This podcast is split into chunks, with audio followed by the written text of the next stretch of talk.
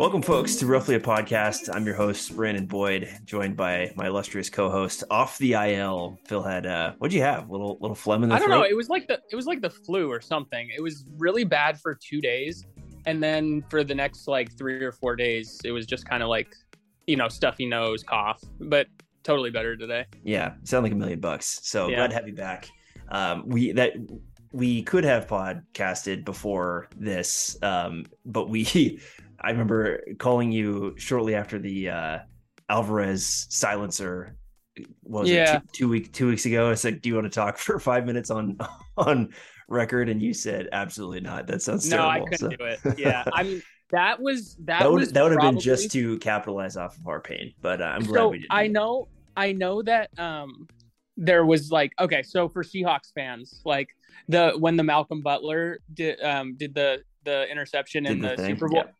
When he did an inter uh, he made the interception in the Super Bowl and that was like obviously if I was a Seahawk fan I would probably be more devastated about that than what happened with Yordan Alvarez just because a it was the first game of the division series not the last two Yeah. minutes or whatever it was of the Super Bowl. So the stakes were a lot higher for that. Um, but still, that to me felt like I, in that moment, that was the worst experience I've ever had watching a sporting event. Like, I don't think there's even a particularly close second. That was the worst moment I've ever had watching sport. I was like, because I was telling this to Anya the other day, you know, when we got into the playoffs, every, everything was all fun and it's house money. And oh, I hope we beat the Blue Jays. I won't be upset if we don't, but you know, let's just try and play a good series. And then we beat the Blue Jays, and then we're going to Houston, and it's like everything feels great. Like I don't even care if they sweep us. Like this is going to be so fun just to watch them in the division series. But somehow, it just was the worst, and uh, just the way that they lost. You know, getting seven runs off of Verlander was it six? I can't remember, six or seven off of I think it Verlander. six. Yeah. Yeah. And then they got one off of I think one of their relievers. Or no, we lost that game seven to six, right? I Or think did we I- lose it eight to seven? I think it was eight seven, and Crawford's solo shot to right was was the seventh run. I think that Yeah, put us okay. up seven three. Yeah. Anyway, whatever it was, I'm trying to block it out of my memory. But Yeah, details are, are not important. Yeah, it's just I, feelings. I this just point. remember I think I even texted you something to this effect when Bregman hit that two run shot off of Munoz Mhm. and it went to seven to five. You just knew that, you know, with the way the lineup was stacking up, because we were talking about it like, okay, who are we going to face in the ninth? And as soon as uh, I think it was Kyle Tucker got a single, but he got stranded. But you knew at that point that you were going to have to face Altuve again. And Yeah. granted, Altuve did not do anything in the ninth, you know, um, but still, you knew you were going to have to deal with that top of the order again. And then just to have Jeremy Pena extend the inning, oh god, it, I can't remember who the first guy who got on was. It was oh it, yes I do. It was David Hensley pinch hit and he drew a walk. Um, right. and Yep. then and then Altuve well, didn't he get up- hit? Did he get hit? I think it was like it, it, the it was a pitch. It was the pitch inside that that that was ball four, or it hit his jersey. Uh, yeah, something along those lines. But he- you know, it was a it was a batter that you just absolutely had to retire. Yep. And Free we out. didn't. Yep. And then of course you get Pena, uh, who you know we had this conversation yesterday. I don't really believe that Jeremy Pena is a, a great player or anything like that. I think there are a lot of holes. Like you saw him get exposed by, you know, the same thing that Jared Kelenic got exposed by a lot this year to a lesser extent, but it's that low and away slider that he really has trouble laying off. But you know, Paul Sewald, he tried to put that slider low and away to Jeremy Pena. He did not get it low enough and he did not get it away enough. And he just shot it up the middle. And then, you know, of course, then the Yordan situation. Yeah, we talk about the the gravy and like everything's great and all that. Um, that was emotional protection. I think of of that kind of uh, that kind of uh, fronting uh, of saying that out loud of like, yeah, that sounds good, but um, in practice, there was nothing to prepare you or protect you from the uh, the, the sheer power of disappointment and Yeah. failure and and the fact that Yordan Alvarez's name starts with a Y is apt because that was what I was asking myself Yeah. for six straight hours after that home run. You know, they asked Dipoto and and Servais about that at bat during the the um end of season wrap up uh, uh, interview that I think both of us listened to, Mhm. and I I know they don't want to give away like their exact detailed game plans as to why they thought Robbie Ray was the right matchup there, but it seemed like the whole front office was in accord that that was the right matchup that they wanted to go to in that moment. It wasn't just Servais, you know, having a, a gut feeling or whatever. So obviously, I it's hard because you know we do a podcast and you have to try and think on your own but it really is hard when it's basically a whole organization saying yes this was the right matchup at the right time versus us just watching and saying why are they doing that Yeah, it was it was odd. I mean, we had seen Robbie Ray get his ass handed to him by Houston in Houston several times that season, and even going back before that, he had really struggled there. Um, and there was Eric Swanson just sitting there. Yeah. that, that that was we didn't see Eric Swanson until necessity forced him out of the bullpen in the 18 inning game, and it was very odd. and and and and what did he do he came up based Yeah, on exactly. granted granted it's a completely different circumstance it's in the smoke in seattle where the Yeah. ball doesn't travel and all yes there's a million different rationales for why that played out differently than you know the robbie ray situation and they're not one to one you can't just say oh plug aaron swanson in there and he's going to strike him out. But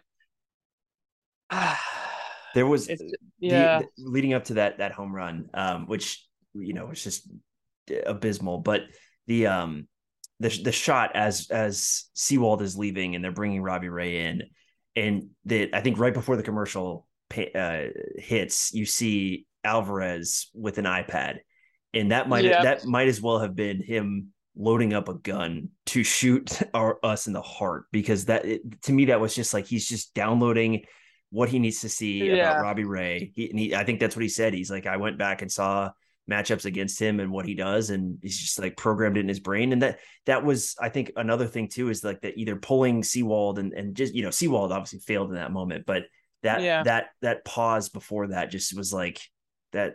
It, it almost didn't even matter if it was Robbie Ray or anyone else that they they failed by letting it get to Alvarez and that and I went back and I did because I don't know why, but I guess I just love to feel pain. Um, I went back and did watch the at bat again, and it's only t- it's a two pitch at bat, so there's not a lot to like break down in the Mhm. at bat. The first pitch was a sinker in on his hands, and he fouls it away. He fights it off, fouls it away. He tries to go. Robbie tries to go back to the same exact pitch, that sinker in on his hands, which is not a bad pitch, and it's one that's really hard to hit out of the ballpark. But you know, he just left it over the middle of the plate, and Alvarez did what Alvarez does, and that was that. Yeah, and um, I I will gleefully induct him into the get the fuck out of my face club uh, that Yep. we that we introduced a couple couple weeks ago. Uh, who do we put in? Luis Rengifo, I think, was in there. That was the, Yeah. the the nomination there. But yeah, Yordan, you were there forever. And It really does come down to this. Um, do you know who Jeff Sullivan is? The he was the former Lookout Landing guy? Yeah, lookout landing. yeah, he so he basically made Lookout Landing what it is today. Yeah. Um, he was the reason, you know, because the Mariners should not have as basically a big of a culture um blog wise as they do, but Jeff's content and all of that stuff was so unbelievably good that it kind of just propelled the Mariners into this weird little um, culture that we have of being extremely it's online. very online fan base. Yeah, Yeah, but um, he ended up because his you know lookout landing, he was so cutting edge of statistical analysis. He ended up getting a job with Tampa Bay, where he still is in the front office today. wasn't he with the Uh, Padres? No, that's Dave Cameron, Dave who Cameron, was okay. also an, another one that contributed to the U.S. Uh, the online USS nature of the Mariner. Yeah, USS Mariner. Yeah, exactly. So Dave was basically the same as Jeff Sullivan. But anyway, Jeff Sullivan put out a tweet after that at bat, and it really does sum up the Yordan Alvarez problem. He said the only good matchup, uh, the only good pitching matchup against Yordan Alvarez is some other somebody else's team's pitcher, meaning like there really is no good pitcher to throw against Yeah. Yordan Alvarez. He doesn't have um, extreme splits where you can exploit him. You know, oh, let's go lefty lefty on him, or oh, let's you know throw this type of pitcher at him because he doesn't hit this type of pitch well. He's just uh, he's basically David Fletcher level of contact skills, but with Barry Bonds level power. It's just, he's like an impossible guy. Yeah. It's just not. It's not fair. No, he's the best hitter in baseball, and yeah. and it, you know I think he's he's the villain that we all look at. Him and Pena, I think because Pena got him there, and and then yeah. Pena had the big hit in game in in game three, the home run. Um, but as you say over and over, I think people conflate the Astros, or maybe it's just less exciting to talk about them, but it's their pitching. Like, yeah, it is. It's not it, their they, hitting was actually pretty pedestrian all all yeah, series I mean, long. Kyle Tucker, uh, Altuve yeah. was garbage. Altu- Kyle yeah. Tucker didn't do anything. I mean, Pena had the two moments, but that was about it. Gur- Gurriel had a good series, but you know, it's yeah. and Bregman hit the dinger, but that was about it in terms of contributions. And I think, I think it was abundantly clear how their how good their pitching was when. Um, you know, uh, just how how far Luis Garcia carried them in that 18 inning game. It was just like, are you kidding me? They have this guy too, who's like was, yeah. you know, you know, uh, uh, a, a, season bounces a different way. Like that could probably be a Cy Young candidate for most teams, and he's just chilling in the bullpen to eat up four innings in a in a grinded out game. And it's like, so there's still I, I might, there's still that monster at the end of the movie. Yeah, and I might end up eating my words on this next year. We'll see outside of Yordan Alvarez, and that's a big that's a big person to exclude. But the Astros don't have an offense that makes you afraid. I mean, Bregman's good, but he's not the Alex Bregman of 2018, 2019. If anything's if anything's been proven about Bregman recently, it's that uh, he has hacked Minute Maid Park, and that might be yes. his his number one skill. Yes, and he he just has the perfect like profile for that park, but he's not a great player anymore. He's a very good player. He's like about honestly like a, a Eugenio Suarez type yeah. player. Um, you know, Kyle Tucker's a very good, very good player, but he's not a superstar. It's not like you're facing honestly, the Blue Jays have a far, far, far superior lineup mm-hmm. to the Astros. But with the Astros, it really just does come down to the absolutely absurd dominant pitching. Now, how long is that going to last with Justin Verlander? It's prone to go at any moment with him. Um, it's also prone to go for another two, three, four years if he stays healthy. and also, he's the only guy that, that yeah. they hit off of in the entire series. So. Yeah, but I mean, it, it's prone. It he is. I mean, he's forty. He's in his forties. He is prone to fall apart at any point. But then after that, you just you look and it's like, okay, then Framber Valdez is looking like a, pot- a potential perennial Cy Young guy and then you Christian know, Javier so just completely deep. mowed down the Yankees yesterday. Yeah. yeah. Lance McCullers back back and looking pretty healthy. I mean, it's just they have it is the pitching for Houston that is just so dominant. I'm not as you know, we always we have this recurring talk about Houston on this podcast is how close are we to them? There are cracks with Houston now. The lineup is not as dominant as it was in the past, but the pitching is as dominant, if not more than ever. Mm-hmm. So it's just one of those things where you know you hope you can close some of the gap and the gap does look closable but not to the extent where they're going to run away and be favorites over Houston anytime soon. Well, two things are are not helping the the pain. Um, in my perspective on this is a little bit different. One, I think is everyone can agree with is that the Yankees absolutely shitting the bed against Houston is not helping anything. That uh, the it makes us look better though. It makes us look better, but it makes us look like uh, we were the team. We were the second best team in the AL, which I guess yeah. you can hang your head on. But the second thing, as I hear. Uh, a group of people outside my house singing "Dancing on My Own," which has become the Philadelphia Phillies uh, playoff anthem that uh, had the Mariners been able to to pull it off and beat the Astros, then they might have found themselves in a World Series in my backyard, which would have been oh yeah uh, fantastic. No, but, uh, if the Mariners had somehow managed to squeak past the Astros, and you know, really all three of those games were a coin flip. They were leading up until the seventh inning in Game Two yep. until again Yordan Alvarez. They went 18 innings in game three, and obviously we know what happened in game one. There is no doubt in my mind, and maybe this sounds overly arrogant or whatever. The Mariners would have disposed of the Yankees. They would have. Yeah. I just I don't see any rationale for anybody being able to argue with me on that one. The Mariners are, or at least towards the end of the season, the Mariners were the superior team. Mm-hmm. Yeah, they, they proved it over six games in in the summer that they were the better yeah. team over over them. Um, speaking of, of game three, you were there. How how was T-Mobile on Saturday, other than the result? Well, it was electric for about 12 innings. And then I, I, I don't want to say there was an air of frustration that started creeping in um, because I think everyone was still just very excited and very happy to be there. I, I think the breaking point was, oh gosh, who was it? We had, uh, mm, I remember Carlos Santana. He gets a base knock in extra innings. I think this was in the 14th inning at this point, mm-hmm. maybe, maybe 15th inning. I don't know. It all and he stole second, right? Yeah, well, so a ball, he's yeah, I'm gonna call that a steal because it was a ball that bounced away from the catcher, but it did not bounce extremely yeah. far it away. It didn't but, hit the bricks back there. yeah, there. he just had a great secondary and he took second base, and then Trammell was standing on second base, yep. and you have with one out, and you have two opportunities to bring him home. Um, Adam Frazier doesn't do anything, and then Jared Kelenic with the most. and I texted you this it was the most pathetic at bat I have seen a major league hitter put up in quite some time. And I don't I don't want to bash on Jared because you know whatever it is what it is with him at this point. He obviously has a lot of things he needs to clean up if he wants to be a contributor. But it was just it was one of those young Jared moments where it was like he wanted so badly to get the base hit. There was not a single strike thrown to him in the at bat, and he could not lay off a pitch to save his life. It was it was one of those moments where you knew, and he can deny it all he wants, but you knew he was making up his mind before the mm-hmm. pitch was thrown, whether he was swinging or not.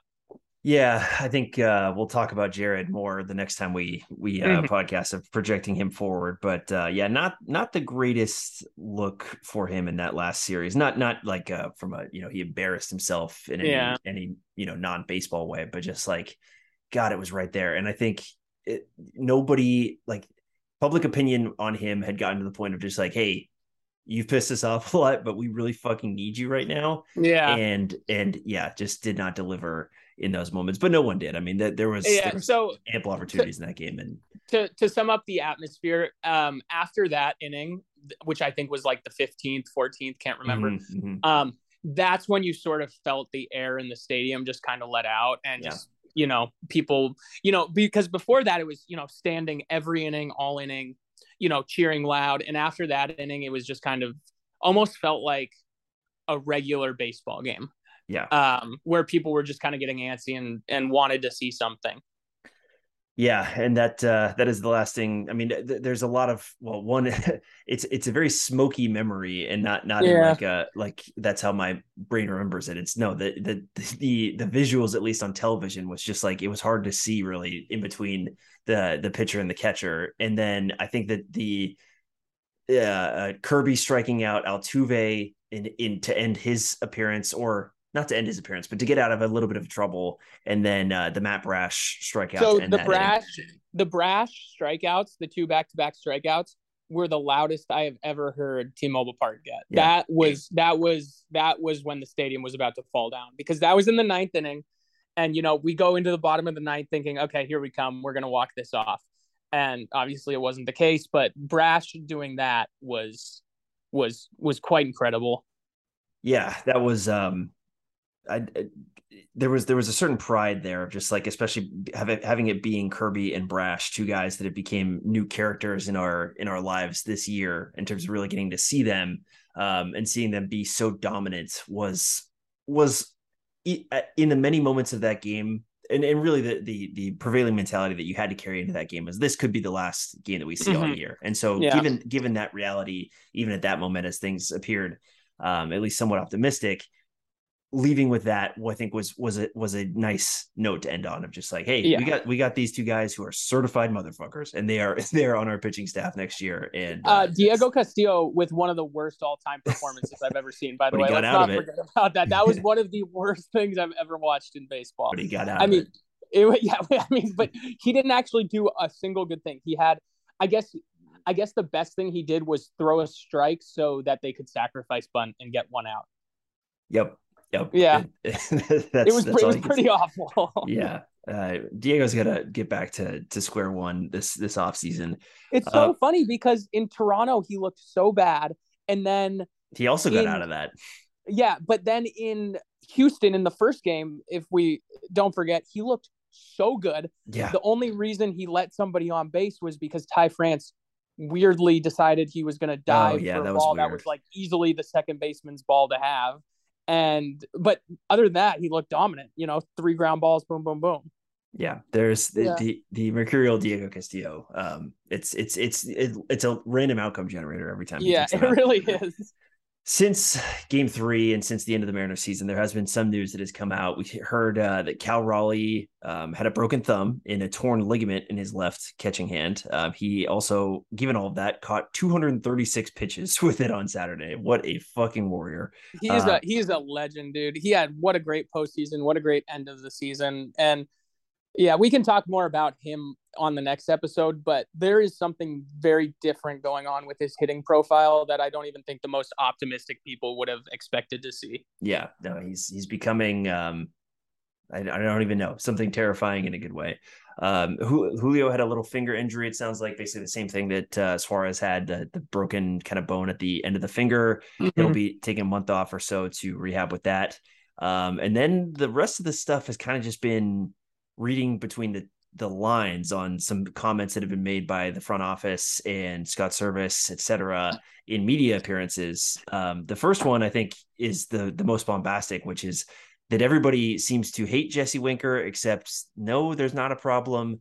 Um, so to recap, this is uh, Ryan Divish appeared on Brock and Salk, I think, or on some some outlet in uh, in Seattle, and uh, insinuated that people were tired of Jesse Winker's act that he didn't prepare enough to uh, get ready for for for games and that he um, just didn't take this seriously and almost like qu- maybe questions about whether he was actually hurt in in the the last yeah i feel like that was where it kind of went over the line yeah. like to question whether he was hurt. I mean, he just had two freaking surgeries. I don't think he would do that just to save face, right? Like, yeah, and like just yeah. whatever whatever you want to say about his preparation or whatever, but like the dude would want to play. Like, come on, that's yeah. that's that's ridiculous. But anyways, so there was that, and then the uh, Mariners front office basically did everything that they could to um, squash that out and say that uh, um, Jesse Winker is absolutely a part of their future, that they believe that he can hit um, at, at next season, and um, they, you know, he's probably going to be your DH next year. It sounds like because we saw this year that he's just not a good left fielder, but we kind of knew that no. going into the year. So um, I don't I think, think I think any that's too Jesse... surprising, oh, but ahead. I don't think any of that's all that's too surprising because Divish had said that before on a podcast. I think it's just this this time people heard it because the Seattle Times does not market their podcast well at all. No. Um, I think the thing with Jesse is he can play left field, but only in bursts. I mean, it was uh, a, a, a circumstance this year that we saw him in left field as much as we did the Astros use Yordan Alvarez in left field. Mm-hmm.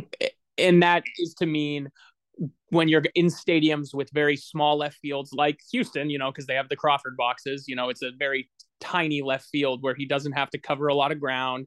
Or, you know, there's other small left fields, Fenway, um, places like that. You can use Jesse in the or honestly Cincinnati where he used to play. You can use Jesse in left field there, but or, you park, yeah, you can stick Jesse at DH and that'll be the more optimal outcome. He can play left field and be okay out there as long as you're not putting him in a position to not succeed. Now, this year, obviously, circumstances were different. Jared Kelenic struggled. Uh, Mitch Haniger was um, Taylor hurt, not effective when he was there. Eh, sometimes, but you know, it was it was more of a product of circumstance rather than we think Jesse Winker is a great left fielder. Yeah, and I think if he was just a DH, then we wouldn't have had so many sour opinions of him. Like the the the the bad moments mm-hmm. that left were really bad and obvious. But like if you completely remove it, that'd be like if Nelson Cruz uh, as a Mariner was playing right field the whole time. Like I don't think people would love Nelson Cruz as much as, as yeah. they ended up doing it because you just never had to see I, him play. I feel like it bears repeating with Jesse Winker. He ran elite walk and strikeout rates this year. Yeah. Like it was not a problem with his swing. It was simply a product. Well, I mean, you could say it was a problem with his swing because he was popping a lot of balls up and you know whatever so but really what it came down to is just the bat wasn't as fast there's no problem with his discipline or any of that stuff or anything mm-hmm. in that profile that would give you more of a concern the bat yeah. certainly a product of the two injuries that he was having nagging him all year. We mm-hmm. saw the same thing with Ty France in the second half of the season. He was really banged up and he was not as effective. Andres Munoz had a we found out had a, a foot thing. JP Crawford had a knee thing. A lot of these guys, and and that's not to say that this doesn't happen to every team because it certainly does, but it seemed as though the Mariners were more beat up towards the end of the season than I think a lot of people or you know anybody was really letting on.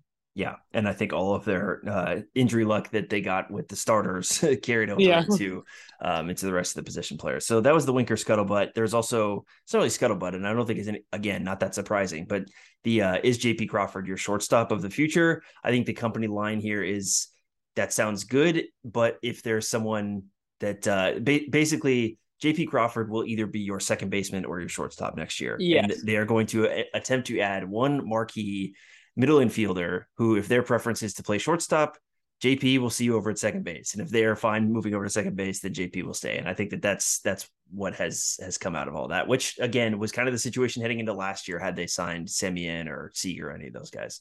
Yeah, you know what's funny is people Dakota for not saying we're gonna move JP Crawford off of shortstop if we get a better shortstop. You know, why would you have? Why would you admit that right now and potentially piss him off and then not wind up with a shortstop and then he's back at shortstop. Have that conversation when you need to have that yeah. conversation. Don't do don't speculate beforehand. No reason to not commit to him at short. And I'm sure internally they're already talking to him about would you be willing to do X, Y, and Z? And I'm you know, I don't know JP Crawford personally. It's not like we're close friends, but from every indication of who he is as a person and uh, as a, a, a guy on our team. Seems like he just wants to win, and he's already locked in his big yeah. contract that he's going to get for his career. So there's really no downside for him to move over to second base at this point. And I'm sure they had that conversation last year when when this was kind of the market yes. too. So I don't I don't think that this is this is going to be a difficult thing if if it comes to that. And it's a good problem to have if you do. Honestly, it's just like make it make it work.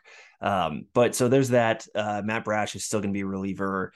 I think a little. that one's the disappointing one. Yeah, that that's that's tough. I mean, just because it's so tantalizing and his stuff seems mm-hmm. to be able to to play anywhere, but um, that they're they're kind of going with the hey, it worked out for Edwin Diaz line, and it's like, well, can't argue with that, but um, doesn't doesn't mean that there might still be something left on the table by yeah, moving him yeah, to, to the bullpen.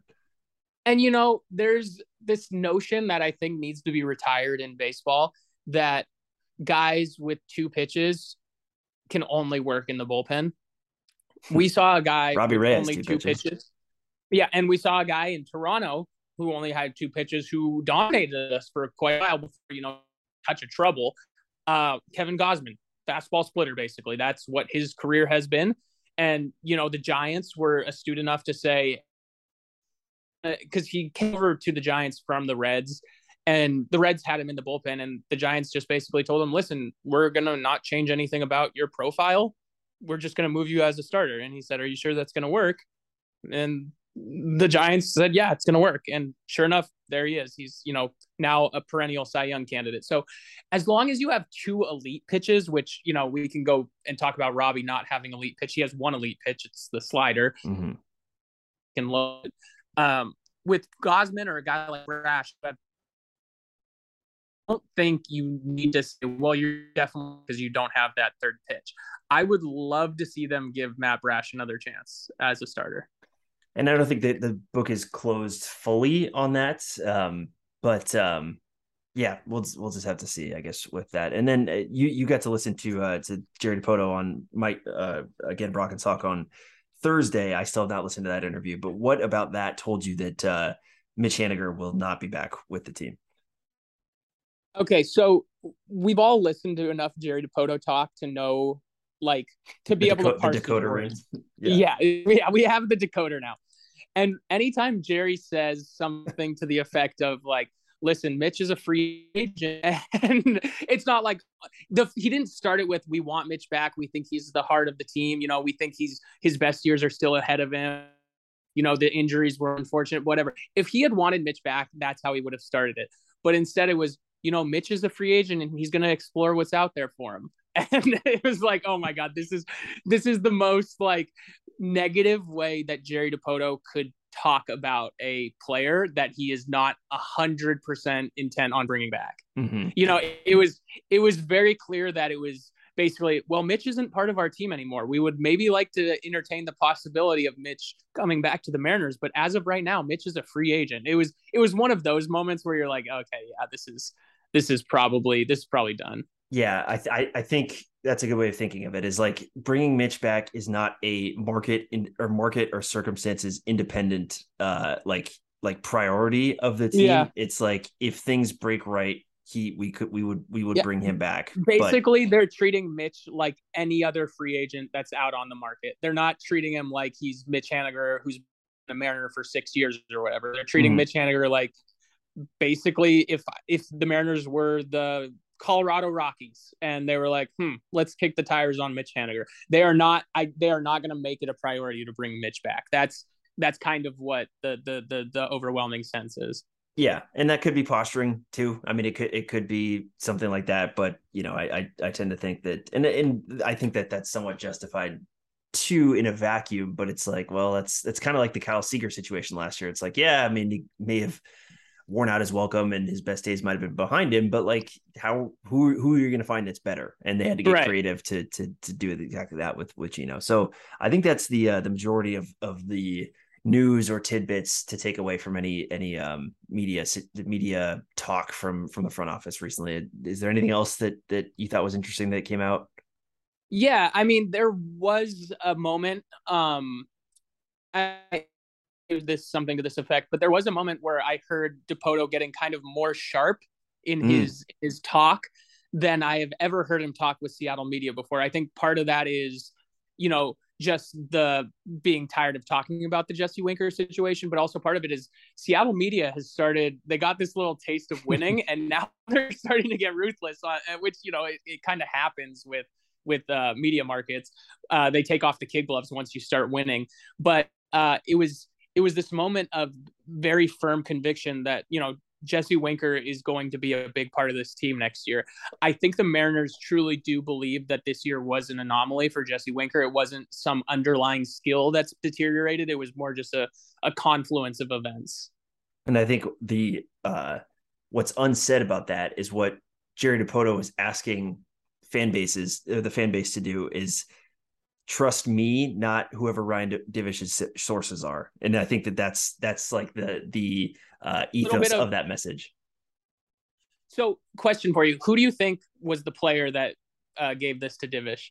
I think it very easily could have been Mitch. Yeah, I think so too. I, uh, I over and over that that was the person who who when Divish was talking was like Mitch Haniger prepares like a maniac, and here he mm-hmm. is, and and and Jesse Winker doesn't do any of that, and and so if you know you talking about all the things we were just talking about, if Mitch yeah. Haniger is already seeing that he's not going to get re-signed by the Mariners, and knowing that Jesse Winker is, and he works harder than Jesse Winker, he might want to talk to somebody about that. And you know that that could be it. I think Marco Gonzalez, like everyone knows, Marco Gonzalez yeah. is one of his sources from the Kyle Seager or from the uh, from the Kendall Graveman uh, yes. fallout last year.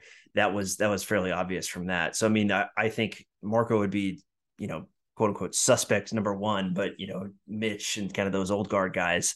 Uh, maybe I mean Tom Murphy might be in that that camp. I don't know. Yeah. Um, so it's it's hard to tell. Divish has got to.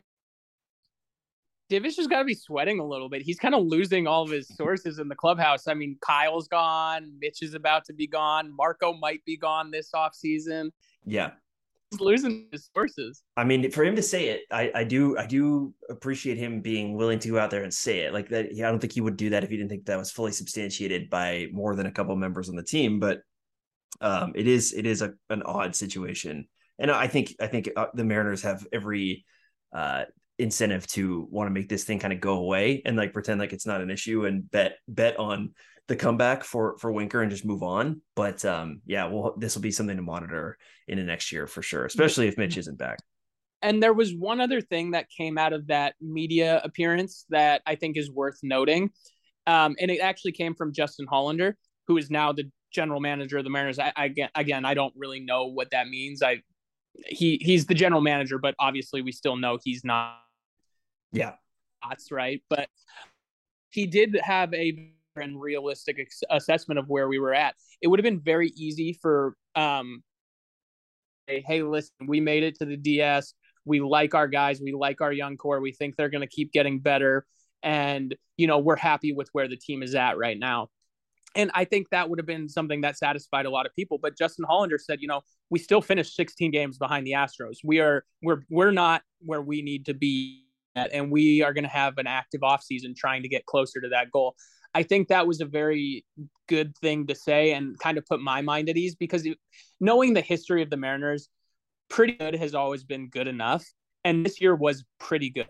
And mm-hmm. this year was actually even very, so it would have easy for them to come out and say, listen, we like where we're at. We think we're just going to keep getting better. We don't want to upset the chemistry in the clubhouse by, you know, X, Y, and Z or whatever. It would have been very easy to say that, but they didn't. They went the other way and they said, we have to keep getting better. This is only the beginning. So I was very pleased to hear that. And they had they had to do it this year to to beat to contend this year. They had to go get Luis Castillo, and and they did, yep. and and it you know the the fruits of that have borne out already. So uh, yeah, that that was interesting. That it does that was a very firm commitment. I think over and over from Servais, from Dipoto, from Hollander that uh, moves will be made, things will be done this offseason to uh, to bridge the gap, and we'll just you know have to wait and see what those are. And next next time we talk after this episode, it will be trying to figure out what those are and, and prognosticate.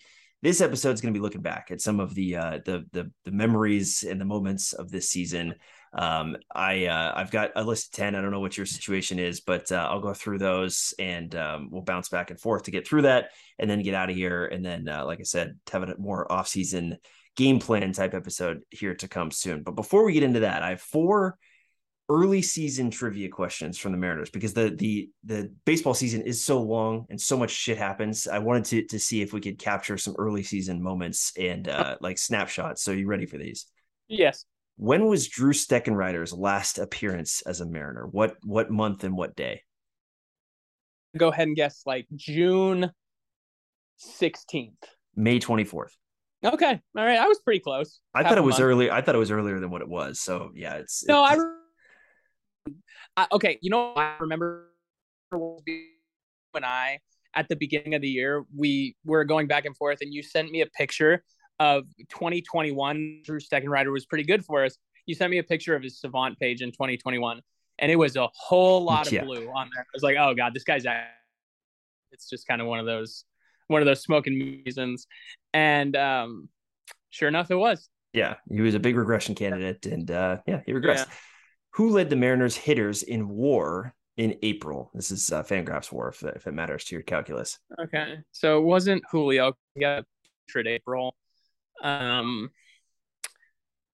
wasn't Suarez. Winker was April. Winker was hitting into a lot of hard, like double plays and stuff. He was like hitting the ball really hard, but not doing well. Ty France. Oh, I bet I know. What's your guess? Are you with me? Yeah, I met, I lost you for a second. What, was your guess? What, what was it? J.P. Crawford. It was J.P. Crawford. Yeah, yes. Yeah, I remember he had a very good start of the year. J- yeah, there was some moments on this podcast where we're talking about how he was ended up being better than all of the free agent shortstops. That, yeah, that, yeah, Did, didn't quite end that way, but yeah, J.P. Crawford, one point three. Yeah, he had a very good start to the year. Followed by Ty France and followed by Tom Murphy was number three in WAR. I didn't even remember this year. Yeah, he he was good, and that's that's why yeah. it sucked when he got hurt because Cal Raleigh was not good.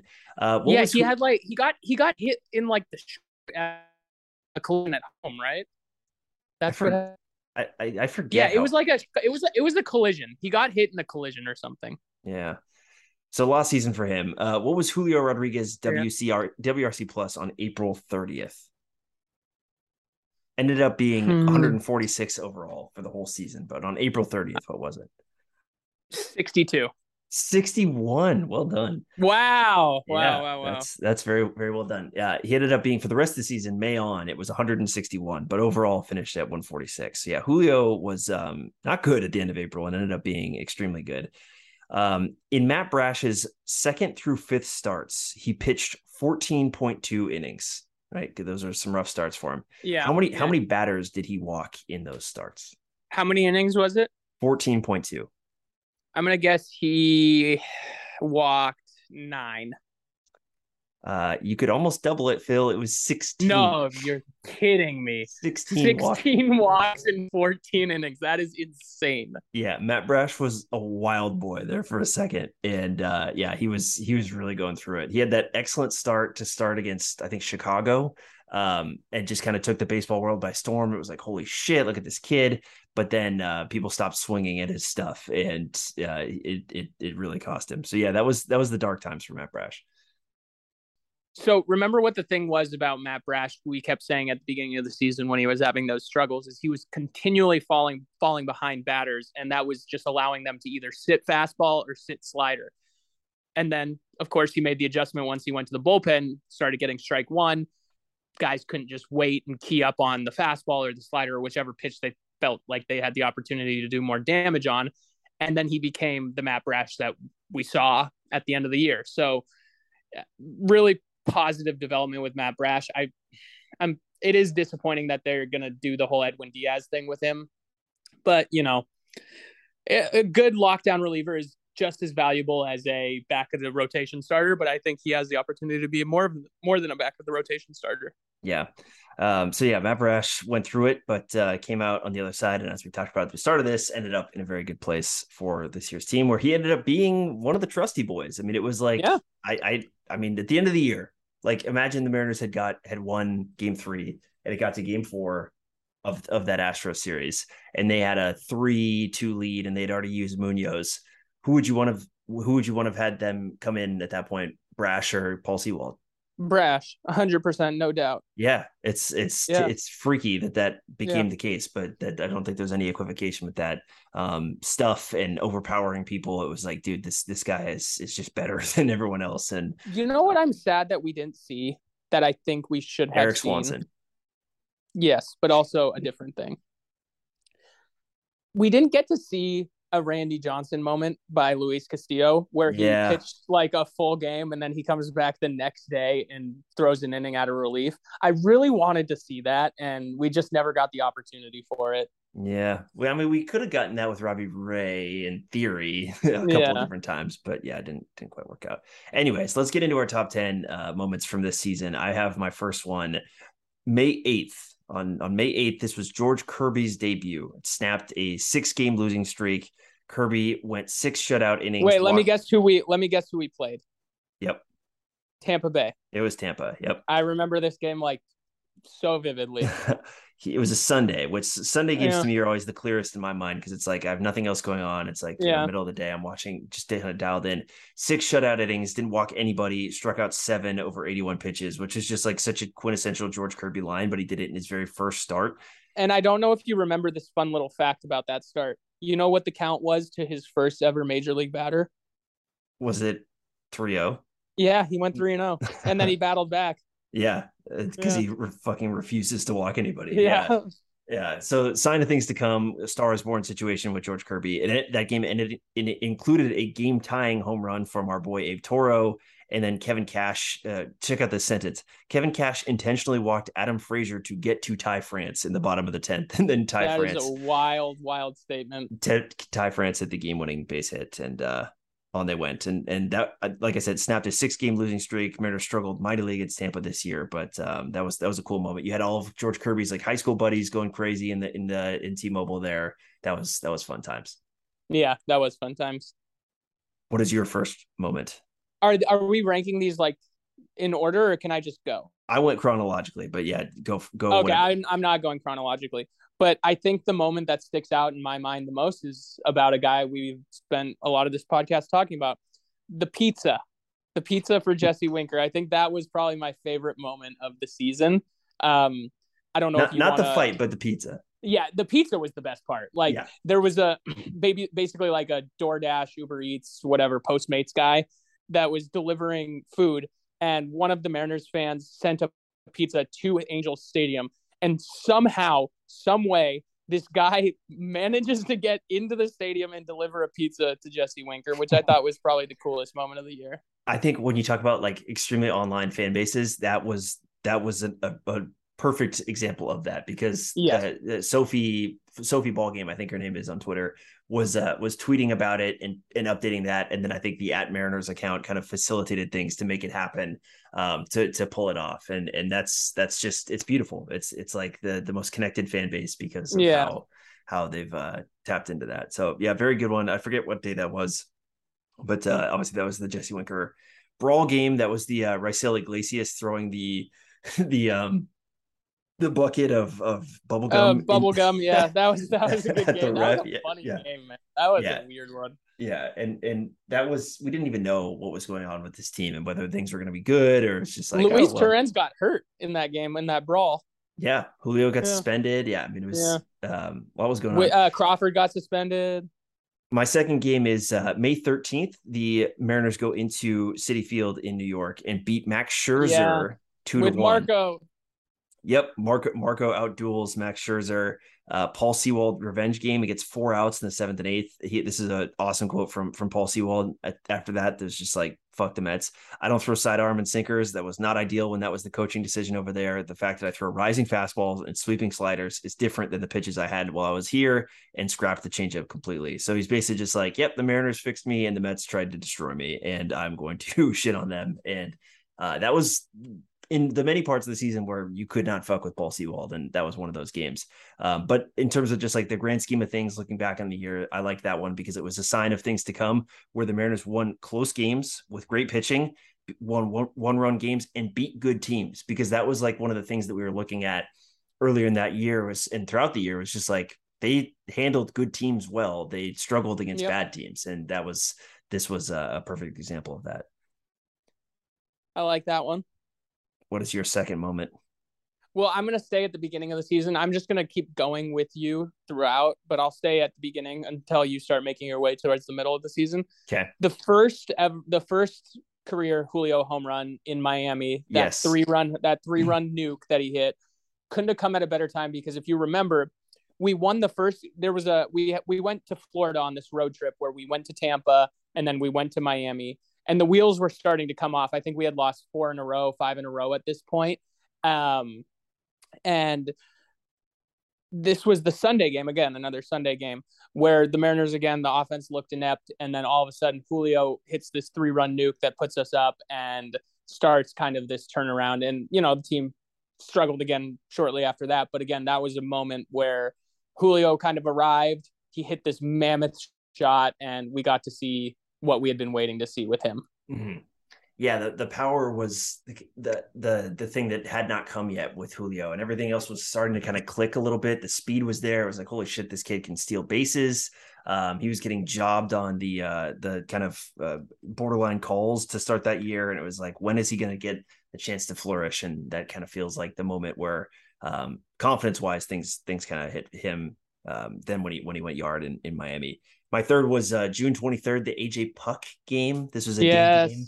The, the Mariners had just won the first two games in the series against Oakland after the really, really bad Anaheim series in the middle of June, where they lost four of five. Um, so momentum was starting to build. It's like, okay, let's get off the schneid. Let's keep moving. Um, and the M's were getting no hit for seven and two thirds against Frankie Montas.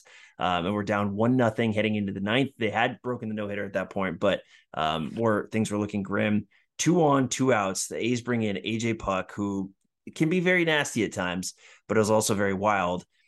Kevin Padlo steps into the box for the Mariners, draws a I four remember.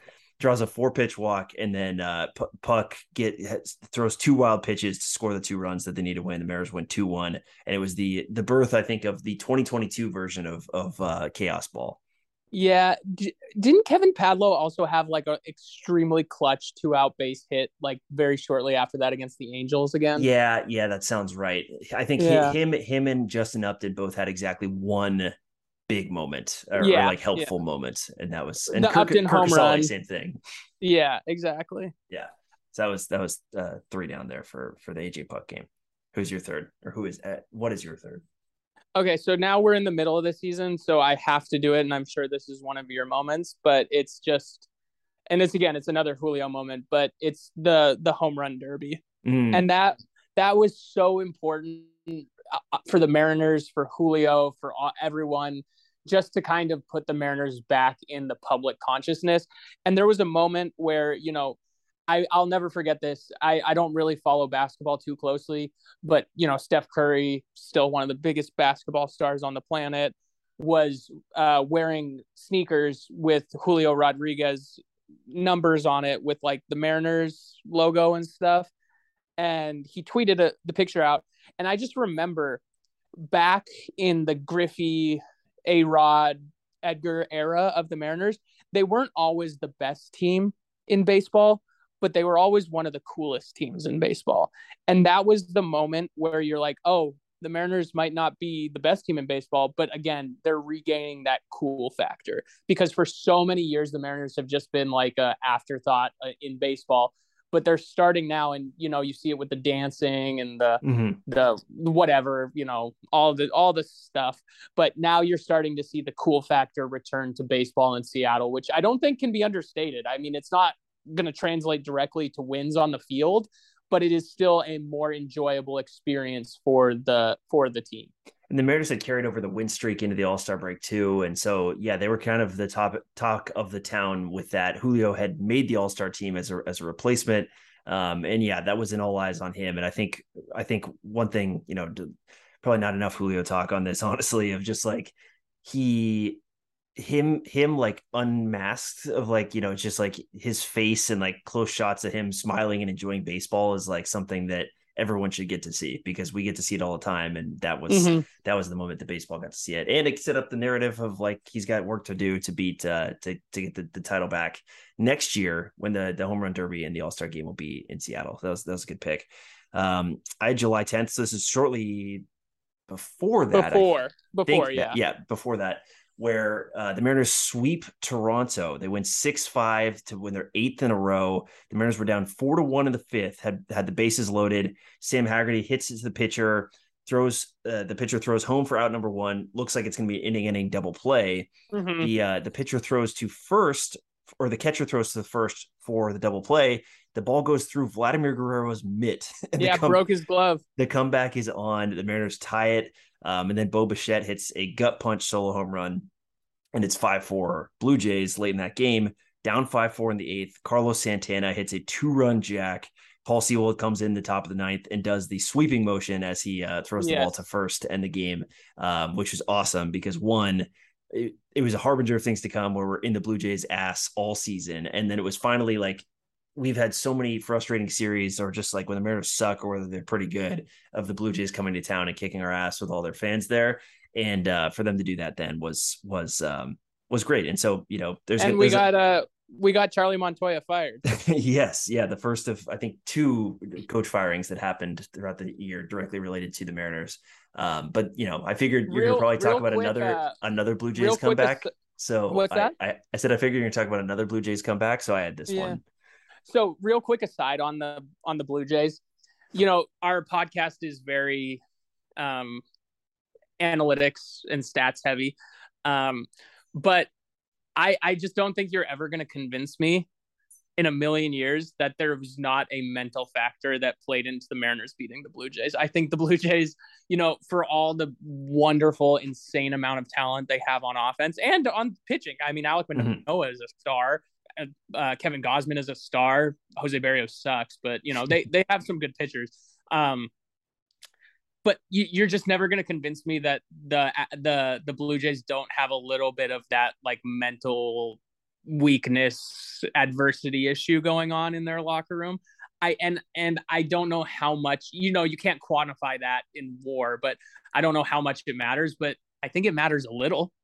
Yeah, and it's it's it's one part I think the mental maybe weakness, but then uh, I, I think a, a, sign of a mental toughness with the Mariners. So just like this yeah. is a team that that you know I've I've referenced this quote a bunch of times, but when Jerry Dipoto said it's hard to win when you or hard to lose when you never give up, I think that was absolutely true with this team, and yep. that this a lot of the the the rundown here that we're going to go through these games is are examples of exactly that, including that that that Toronto win and uh, the other big one that happened in in the playoffs.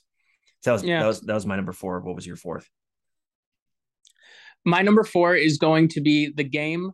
Again, we're jumping back and forth a little bit here, but the game right before the All Star break in Texas, mm-hmm. where again they were down, and it looked like the um the the winning streak was going to come to an end at I think 12 games. So I had turned off the game. I can't remember who the starting pitcher was that game, but I remember sitting in bed. I had just moved into my new house, so I was, you know, doing a ton of work on the house. I wasn't really half I was half paying attention to the game.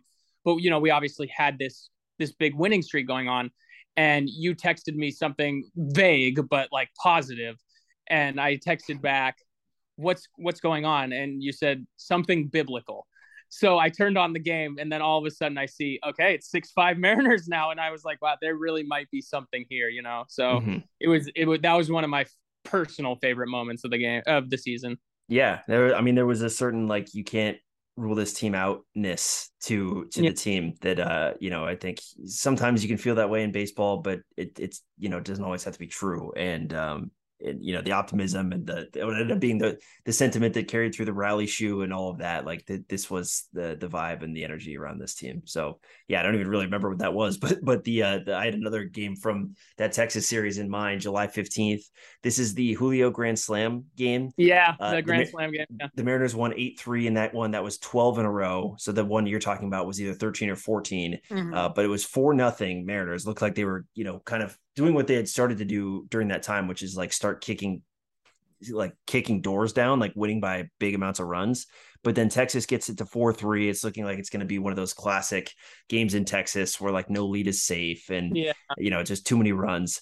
And then Julio comes up, bases loaded, absolutely demolishes one to dead center. I was in New Jersey with some friends and I was watching on my phone like a psychopath at the end of the table and uh, it was just again, it was kind of similar to what you said of just like th- this was one of those moments during that streak in the middle of the season where it was just like, man, this this team is made of titanium. Like they they cannot be yeah. stopped, and uh, they are going to they're going they're just they're going to do things like this to do whatever it takes to win. Um, and another one of those like many Julio is so fucking good moments that we had throughout the year. Yeah, I mean, there were just so many moments um, throughout the course of the year where you're just like, Jesus, this kid is the the the second coming of like greatness in Seattle. You had that first coming with, you know, again the Edgars and the Griffeys and all that, but like he really felt like he ushered in this next generation of of greatness in Seattle. So that was a that was a again a very fun moment. Yep, I'm five down. What's what's your fifth? So number five for me, we're gonna jump ahead a little bit. We're gonna go into August. Okay. There was a game. Uh, who were they playing? I was at this game, and this is again, this is a personal one for me. I cannot remember who they were playing, but I texted you this um, the other day, and it was a moment where I realized just how little we all basically know about baseball and why that makes it such a great game. I, you know, my my my fiance Anya, she doesn't know a ton about baseball, so I try and explain things to her, you know, from time to time regarding how how the game works. And I just remember there was a play where there was a pickoff attempt and then a the, the I think it was Dylan Moore. He was running to second and they throw over his head to second uh, and the ball gets into the outfield and Moore goes to third base and the crowd erupts and we just sit there for like five minutes and everyone's cheering because it was a big moment in the game. And then anya just leans over to me and she goes what happened? Like you know there's just these moments of baseball where you're like it's it's it's many many many hours of of um kind of i don't want to call it boredom but like you know relative ho hum here we go and then moments of like sheer like chaos. And that's mm-hmm. why baseball is such a fun game and why you know the crowd gets so unbelievably hyped because they're kind of just sitting there all game waiting to explode which honestly the the worst part of that 18 inning game was the fact that it felt like this crowd was just ready to absolutely tear the rafters down and we just never got that moment uh, of of release that mm-hmm. we so desperately wanted. But this game, we did get that release, and that's just one of those things that reminds you why baseball is so fun. As we're talking about our favorite moments of this season, one that can't be forgotten is the day that Elm Coffee Roasters stepped in to be this podcast's official sponsor. The folks at Elm are big Mariners fans, and for whatever reason, They like the cut of this podcast jib, and the feeling goes both ways as Elm has quickly become my favorite coffee with their bold flavors, elegant packaging, and constant ingenuity to develop new roasts and new tastes. As we get into the cold, dreary months of the off season, level up your coffee game with Elm Coffee Roasters coffee and take 25% off your first order by using the promo code roughly at checkout. So head to elmcoffeeroasters.com. That's E L M coffeeroasters.com and punch in the promo code roughly, like our name, to see 25% of your costs magically vanish like a Matt Brash slider out of the zone. Head to elmcoffeeroasters.com. You know the drill. Get the coffee and enjoy the rest of the show. I had um that was uh, very well said. And Do you um, know what game I'm talking about? By the way, I can't remember No. who they were playing. I mean the the one I'm talking about to talk about was was uh this one was a little more conventionally awesome, which was the the August 9th uh Yankees extra inning game in Seattle. Oh yeah, Um, yeah, yeah.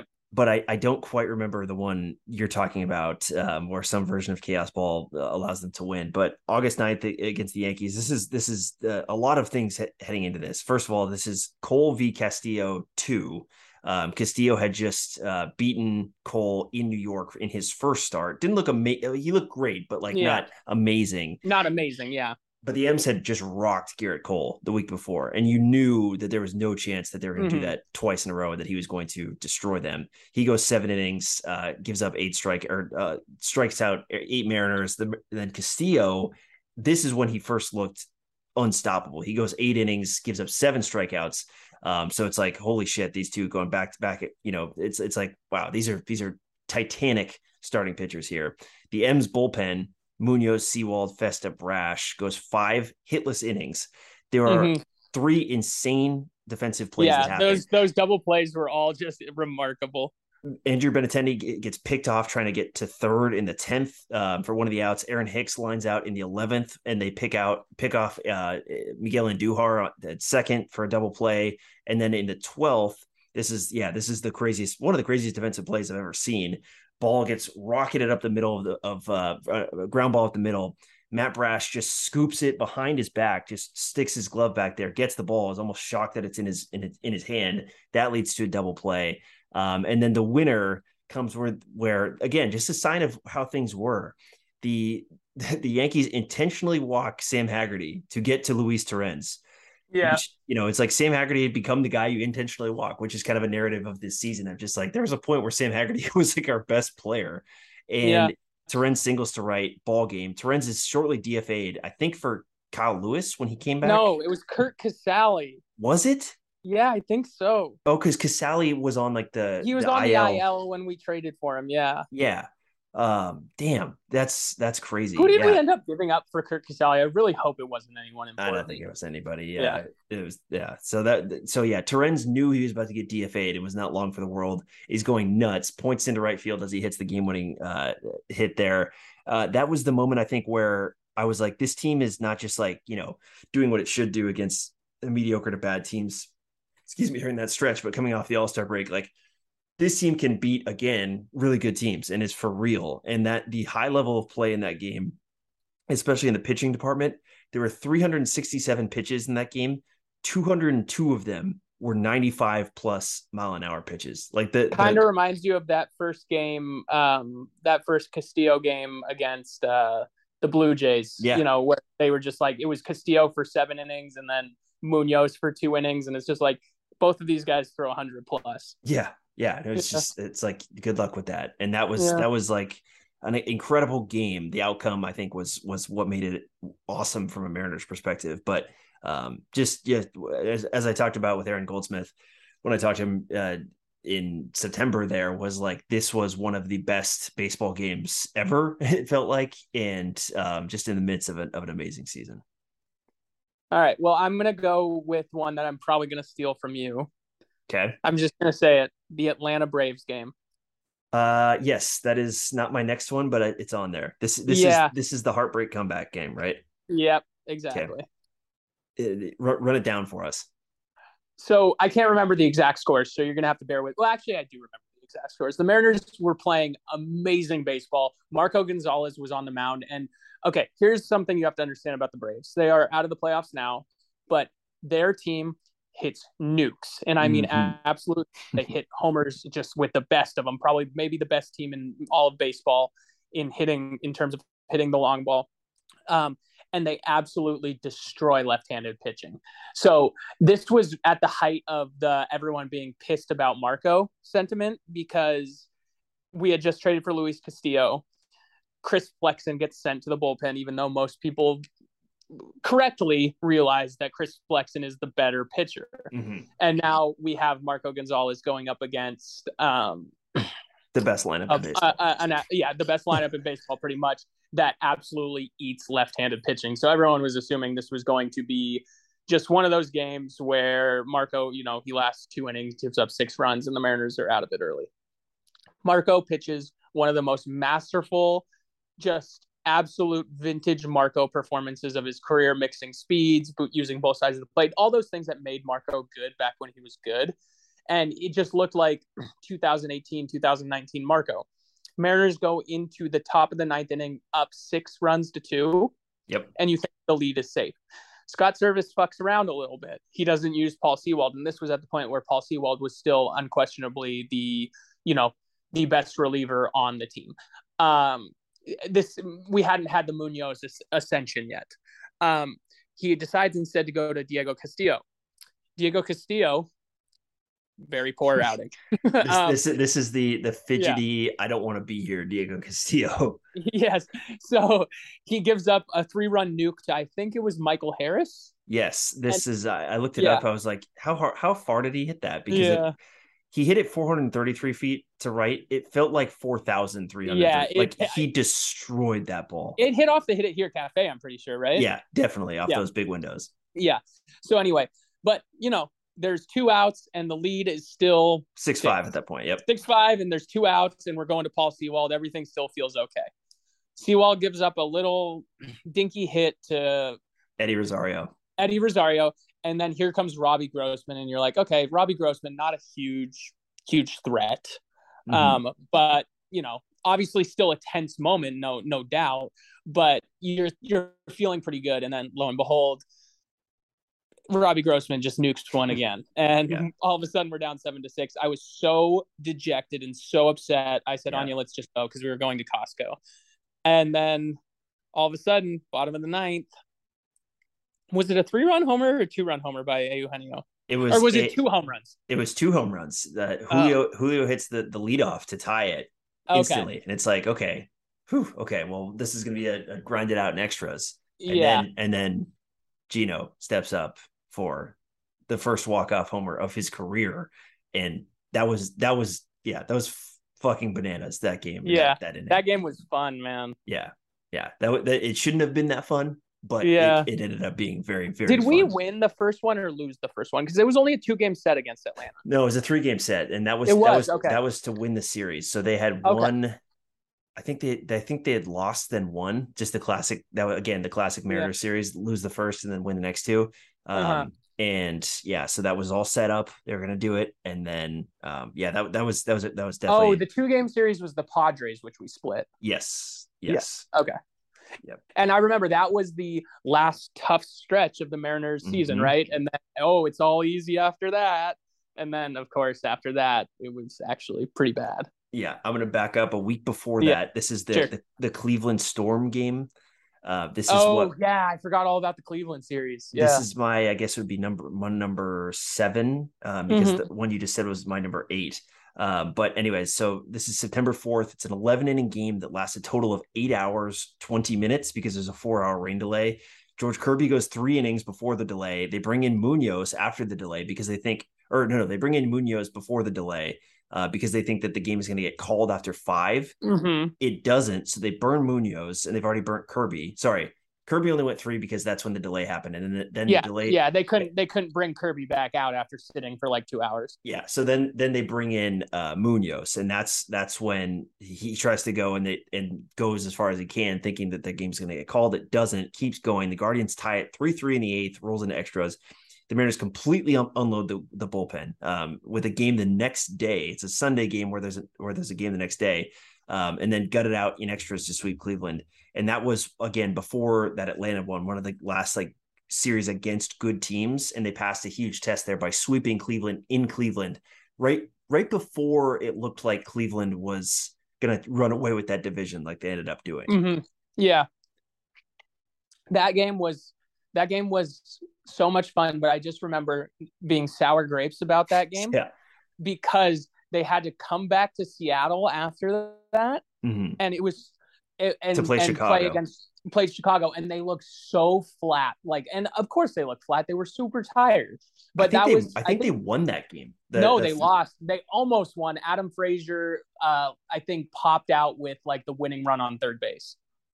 You are, of course, correct. Yeah, they lost 3 2 to Yeah. Chicago uh, in a great Lance Lynn game. But again, this is a funny one because Marco looked fantastic the next game, Mhm. too. He he gutted Mhm. out um, and and tried, like, you know, did what he had to do. I think he went, yeah, seven innings in a game that they had no bullpen left. So, yeah, so some heroic stuff for Marco down the stretch. Yeah, honestly, there were some bad starts sprinkled in there by Marco down the stretch, but all in all, that was about as good of a scenario as we could have asked for from him. Yeah. Um, so, yeah, that was my number seven and also eight. So, what is your actual number eight? Okay, so now I'm getting late in the season. Um, the extra innings walk off win against Texas the night before the Big Dumper Oakland game. Okay. because that is when I finally allowed myself to feel like this is and you know all season long me and you had been texting back and forth about the playoff odds and you know Hmm. okay we're at 70% we're at 80% we're at 90% now we're at 95 now we're at 98 now we're at 99.9 and the whole time I was just not allowing myself to feel that this was real but the fact that Boston Boston was playing Baltimore and in a four game series. Baltimore wins the first game, okay? But then Boston comes back and wins the next 3 coupled with the fact that the Mariners then took care of business in extra innings fashion against Texas that let that night, which got our magic number down to 1. At that moment I was like, "Holy shit, we're going to the playoffs." It wasn't sure yet and it wasn't, you know, whatever, but at that moment I was like, "This is happening. Like this will happen." Yeah, and a, a, gritty, gritty game from from the M's. There, they were up. I'm looking at the the box score. They're up seven. This is a two home run Kelenic game. I think a 2 Mhm. home run Kelenic, two home run Haniger game where they have a seven four lead. Uh, Texas ties it seven seven heading into extras, and uh, Texas scored in both uh, Yes. both top frames, but the the M's tied it. Um, and and and the tenth and the eleventh, and then J.P. Crawford hits the uh, infield single to third um to to win it there. So yeah, it was just yeah, like off of off of Josh Jung's glove. And if you remember in that series, yeah, Josh Jung was giving us such problems all series this long. is J J U N G Young. Yes, Yes. yeah, he he was a, a mofo that series. Yeah, that was tough. But the fact that we won the series, I think we ended up winning that series, right? Two games to one. Yes, because yeah, Yeah. So, so they had won the night before three one. Yeah. Great great George Kirby game, and then uh and then win that game, and then yeah that that's where in the post game this is the Thursday night. Uh, Scott Servais says we're gonna end the end the drought tomorrow, and and uh that's a perfect segue because that goes right into my number nine, which is the the drought ender, the dump shot to get into the playoff. Um, uh, Dumper had had pinch hit for Torrens, and again, Mhm. like all everything Cal Raleigh did here is with a broken thumb at the end of this season. Three two count gets a slider down and away, carries it out to the Hit It Here Cafe. The party's on. The champagne flowed on uh, it, both in Seattle and you remember these though, there's a moment, there's a moment, and I we talked about this in the podcast beforehand, but there was a moment in that game that was basically the arrival of Matt Brash in the ninth inning. That does not get talked about enough. Just going one, two, three, just wiping them out with three strikeouts. Yeah, this was. Let's see. Yep, he two strikeouts there, oh, but two um, strikeouts. yeah, but let's see. He comes in. Yeah, because Gilbert had gone eight, and this was one of the best. The best Logan had looked in a long time. Yeah, he only got the only blemish was that Shea Langeliers's home run in Yep. like the fourth or fifth inning. Yep. Yep. Yeah. So it was one one one, and then and then Cal did it. And uh, if you want to go back and hear us right after that, you can you can do that a few episodes ago. Um, just just an all time moment in Mariners history and Seattle sports history from from Cal Raleigh. The the best thing from Cal is as he's rounding first, there's the shot of him. Just he's such a good, sweet old boy. He's a good soul. Yeah. And you just see him mouthing or maybe saying or yelling out loud, holy fuck because he can, he can understand what he had just done in that moment and it was well you was know so beautiful you know what's funny about that moment? They asked him later is that the biggest walk-off home run of your sports career? And he said that's the only walk-off home run of my career. He's never had a walk-off home run before. That was his first one. Damn. And, and it felt like it, it, felt like he had had walk-off moments this season but it was just he hit a lot of big home runs but not yeah. you know like like the that was our only run of the game home runs but not right. not like you know monumental Titanic one. So yeah, just just just beautiful, beautiful stuff from Cal there for number nine. Two more for you. All right, we're going into the playoffs. Okay. That first game, in that first inning, it's like another Cal Raleigh moment. Mm-hmm. But you know, we start the game off so good because you know I think did J Rod get hit? Was that how yeah. he got on base? Yep, yeah, got he got hit. hit, and then Suarez decides I'm going to start being uh slap hitter and go the other way because that series he had like four hits the other way, but he just laces one down the right line. Um, Julio scores from first, and then you're thinking, okay, this is good. We got to run. We settled our nerves. We're happy going into the bottom of the first. Uh, you know, getting one in the first off Alek Manoah, that's great. But then I think it was Haniger walked or someone walked. Mm, Anyway, first and second, I don't know how the guy who got on to first, but first and second, and it's the dump show. And boom, three run homer. We're up four nothing, and that's how the game ends. Like it was just a masterful, masterful first inning of playoff baseball in 21 years. You could not have scripted it better. Well, it was a two run homer because uh the the the slap shot from from Suarez was a double and it scores Julio. And so yeah, so, so that so then uh, Cal comes up to hit a two hit to to because Cal is now the cleanup hitter at this point.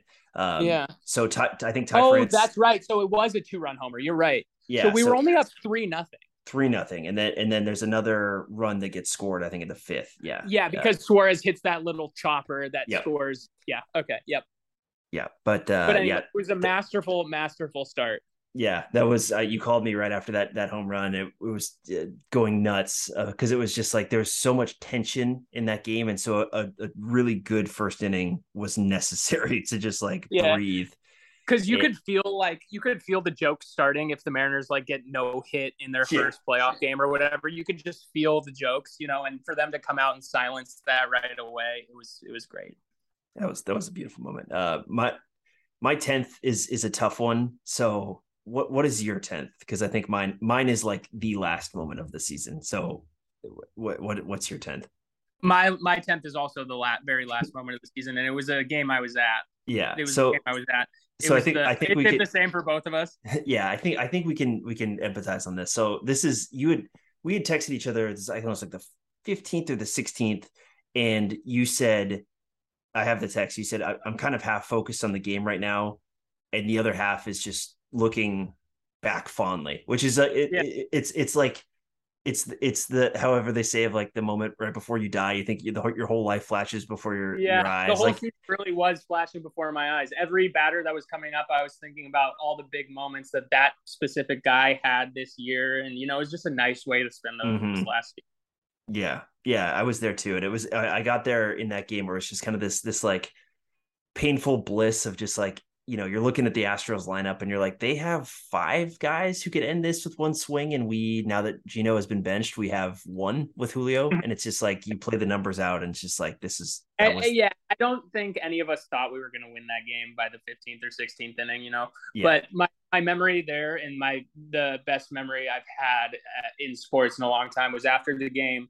You know, the Astros are celebrating on our field, and all of a sudden, just the full stadium, everyone who stayed, which was 99% of people stayed all 18 innings. But you just get this "Let's go Mariners" chant that overwhelms anything else going on the field. And yeah, they're celebrating or whatever, but it was so cool to watch, you know, that happen. Even in the midst of the Astros celebrating on our field, the whole stadium chanting "Let's go Mariners." Yeah that was that was incredible. Um and and like you said just so so proud of of that season. And uh, I'm, this won't be the first time or the last time i make a lord of the rings reference in here but at the end of the third uh, book and movie where you have Gollum getting thrown into the to the the the the the magma of Mount Doom and he's on his back and he finally catches the ring. It's in his hand and then he's he's and then he burns to death in that moment. And it's so it's so dark and, and like yeah. but it's like we had it you know we, we like yeah. we, we we finally got what we wanted. And yes that's it. That's that's the end of it. And and you know we will go swiftly into this good night and and talk about next season soon. But like we we accomplished this year's goal which was to make yeah. the playoffs and to arrive and to establish something. And like we established things we didn't even expect to establish. Julio rodriguez being a superstar was not something that i could have necessarily predicted um, before the season george kirby same thing i mean um, andres munoz being one of the best if not the best bullpen arm in baseball like this was a weird season and not not to script at all, but it ended up in the place that we wanted and and then some. Yeah, listen, as far as goodbyes go, we've said goodbye to a lot of teams and a lot of not only just like a lot of individual teams, we've said goodbye to a lot of iterations of teams. We've said a lot of goodbyes after 2019 to the Robinson Cano, um, Nelson Cruz era, Kyle Seager era, whatever. We've said goodbye a lot this was probably the happiest goodbye yeah. I've ever had to a sports team. Easily. Easily. Yeah. That's, that's I so felt true. no when I was walking out of the stadium, I felt no sadness. I really mm-hmm. didn't. I felt a lot of sadness after that Tuesday game. Yeah. But there was there was no sadness whatsoever. I was just happy and I was just really proud. And that's like you you know, you don't get that very often in sports, so I really relish that moment.